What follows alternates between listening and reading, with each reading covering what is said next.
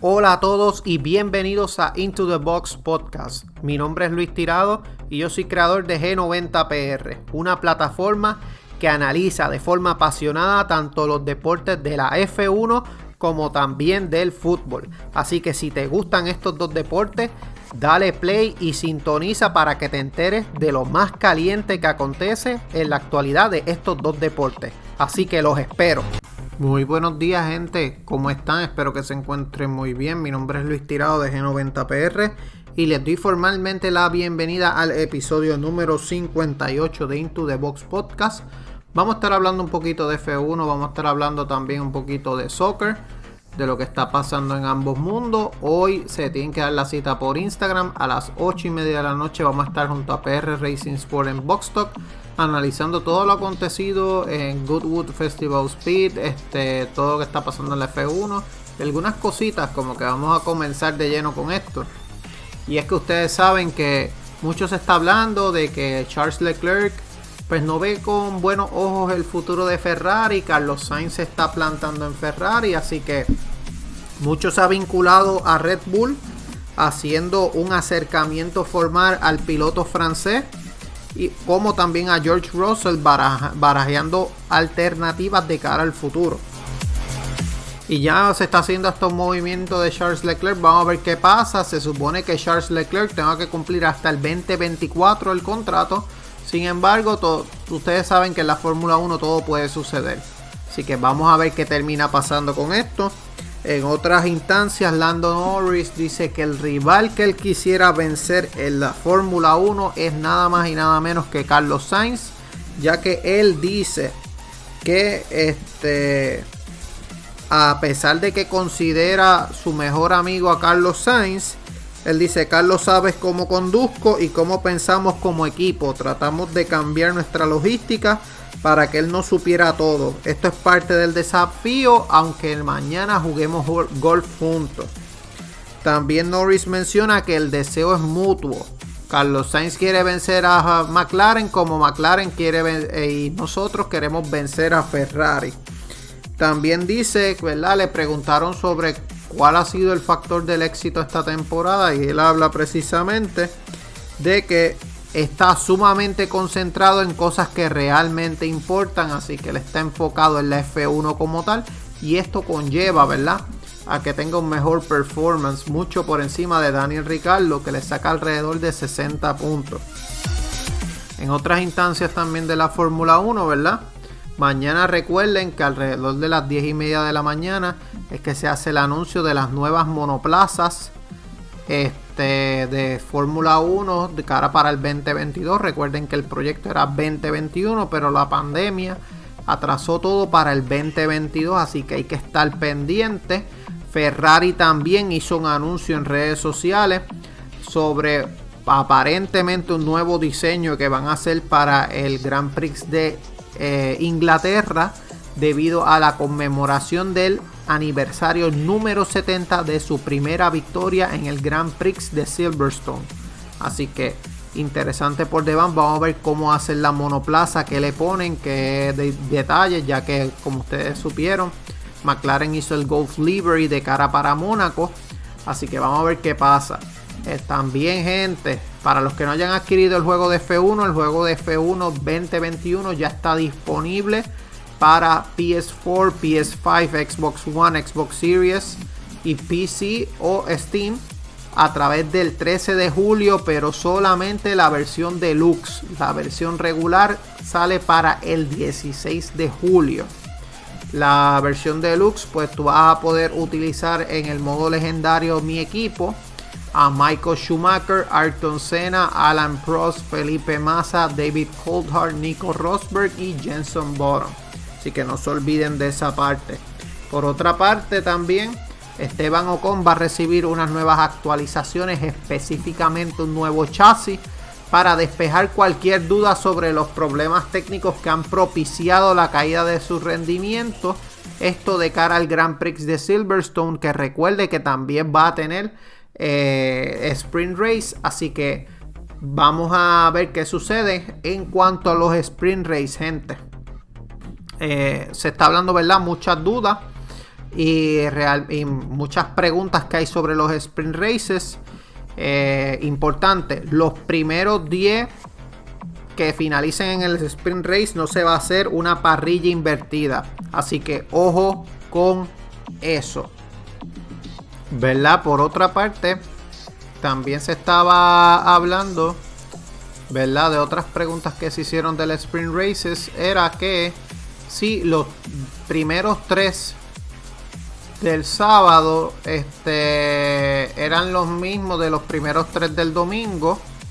Y si este el verdad el quali eh, del viernes determinaba toda la parrilla y es que el que termine en sprint en la posición va a empezar así en la misma posición en la carrera también otra cosa que preguntaban era sobre el tipo de gomas. Ellos pueden escoger el tipo de goma, ¿verdad? Eso va a depender de, ¿verdad? Si quieres este, comenzar con mucho performance o si quieres rendir las gomas con, son los, con los neumáticos duros. Así que eso va a depender.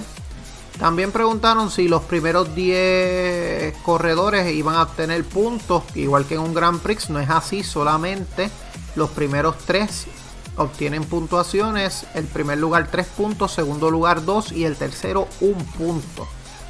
Este tampoco se le va a dar el pole position al que termine en el quali en la primera posición y no va a haber podio. Así que van a hacer una presentación de los de los pilotos como terminaron, pero no va a haber podio. Se espera que sea en una hora y que por el momento son solamente en tres carreras. Así que vamos a ver qué sucede, ¿verdad? Por otra parte, Alfa Romeo firma para seguir dando nombre a Sauber en F1. La marca italiana confirma su compromiso con la Fórmula 1 y Alfa Romeo renombra a Sauber desde el 2019. El equipo tiene grandes objetivos para el 2022 cuando entre la nueva normativa que le va a permitir dar un paso sustancial este, están encantados de anunciar la ampliación de esa asociación. Alfa Romeo ha sido un compañero increíble en los últimos años y están entusiasmados con los capítulos que están por venir. Fue lo que comentó Frederick Basur, jefe de equipo de Alfa Romeo. El reglamento nuevo les brinda la oportunidad de dar un paso más y estar en una posición perfecta para lograr avances juntos. Nos impulsa la pasión y la excelencia. Esas fueron las declaraciones ¿verdad? de Basur, jefe de equipo de Alfa Romeo. Para ir cerrando con Fórmula 1, gente. Eh, también se está hablando ¿verdad? de Pierre Gasly. Y es que habla precisamente Helmut Marco de que él entiende que podría tener mayor performance esta temporada si estuviera en Red Bull. Ya que entiende que él ha, él ha dado, ¿verdad? Eh, un paso adelante. Así que Helmut Marco lo alaba. Es verdad que no lo ven en Red Bull, pero sí hasta el 2023 va a estar vinculado con Alfa Tauri y más que él es el líder del proyecto. Así que vamos a ver, ¿verdad? Eh, qué termina pasando. Por otra parte, Checo Pérez quiere pisar el podio en Silverstone. Esto, ¿verdad? Quiere volver a pisarlo. Ya este, él estuvo fuera del podio en las últimas dos carreras. Y él espera, ¿verdad? Regresar al podio esta temporada en Silverstone. Se pone como objetivo conseguir su tercer podio con Red Bull. Tanto él como el equipo llegan bien preparados al debut de eh, la clasificación sprint. Así que vamos a ver qué termina sucediendo. Por otra parte, el formato de los neumáticos en Silverstone van a tener este, un juego menos este fin de semana, 12 en vez de 13. El viernes va a ser obligatorio utilizar el neumático eh, blando para la clasificación. Y va a haber elección libre de gomas tanto en la clasificación sprint como en la carrera. Así que los compuestos son C1 eh, duro, C2 medio, C3 blando. Es lo que se está hablando. Así que vamos a ver, ¿verdad? Que termina pasando en Silverstone. va a ser muy importante la gestión de los neumáticos en la carrera. ¿Verdad? Así que para entrar de lleno, ¿verdad, gente? Con lo que está pasando en, ¿verdad? En el mundo del fútbol. Hay varias cositas que se están hablando. Primero se está hablando de una posible renovación de Lionel Messi eh, por 5 años. Es lo que se está hablando. Eh, en el Barcelona no prevén que termine hasta el 2026 que se vaya para Estados Unidos a jugar, pero se está, lo están viendo como que es un embajador allá. El club azulgrana espera el ok definitivo de la liga para oficializar el acuerdo los próximos días. Messi ha aceptado un sueldo muy a la baja para encajar en el límite salarial de la liga. Así que eso es lo que se está hablando por el momento.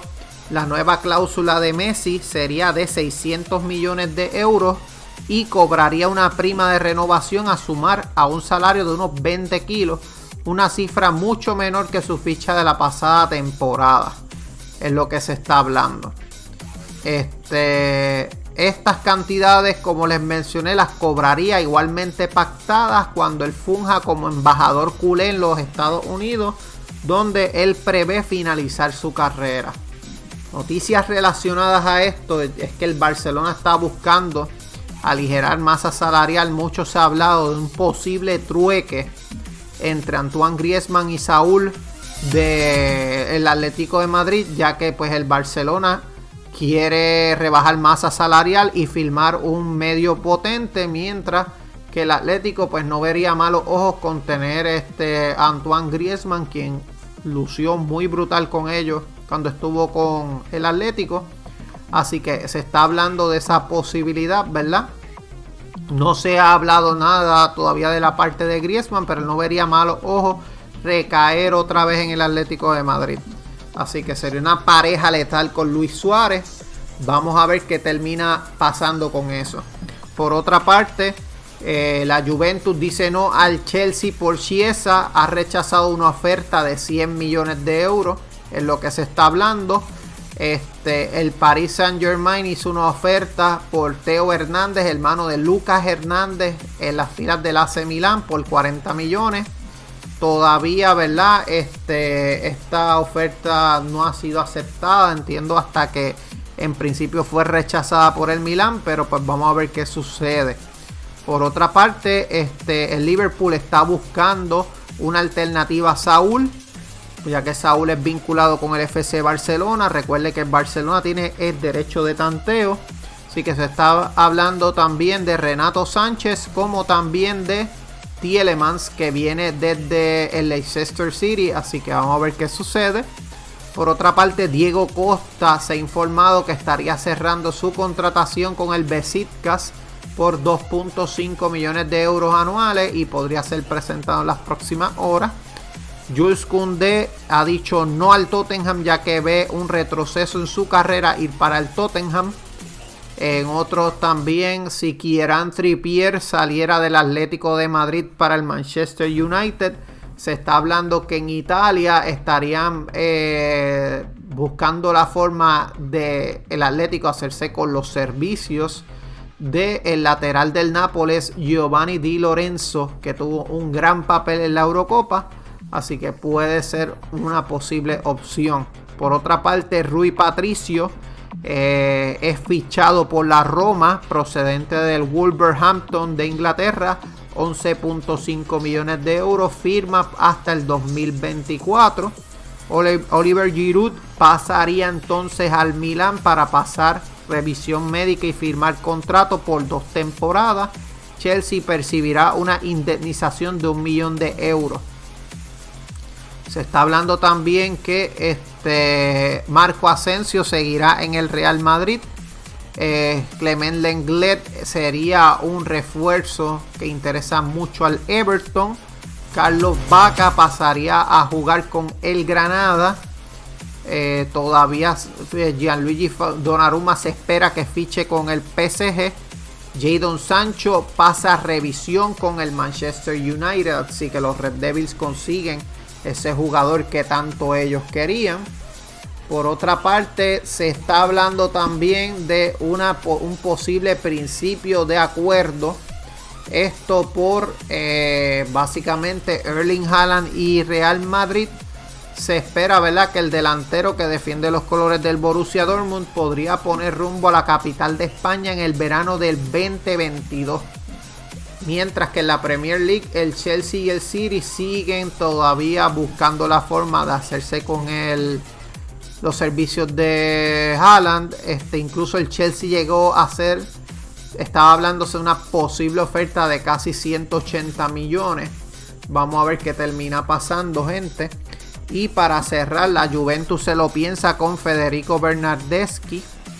Eh, empiezan a suceder algunos movimientos en el campeón de Italia.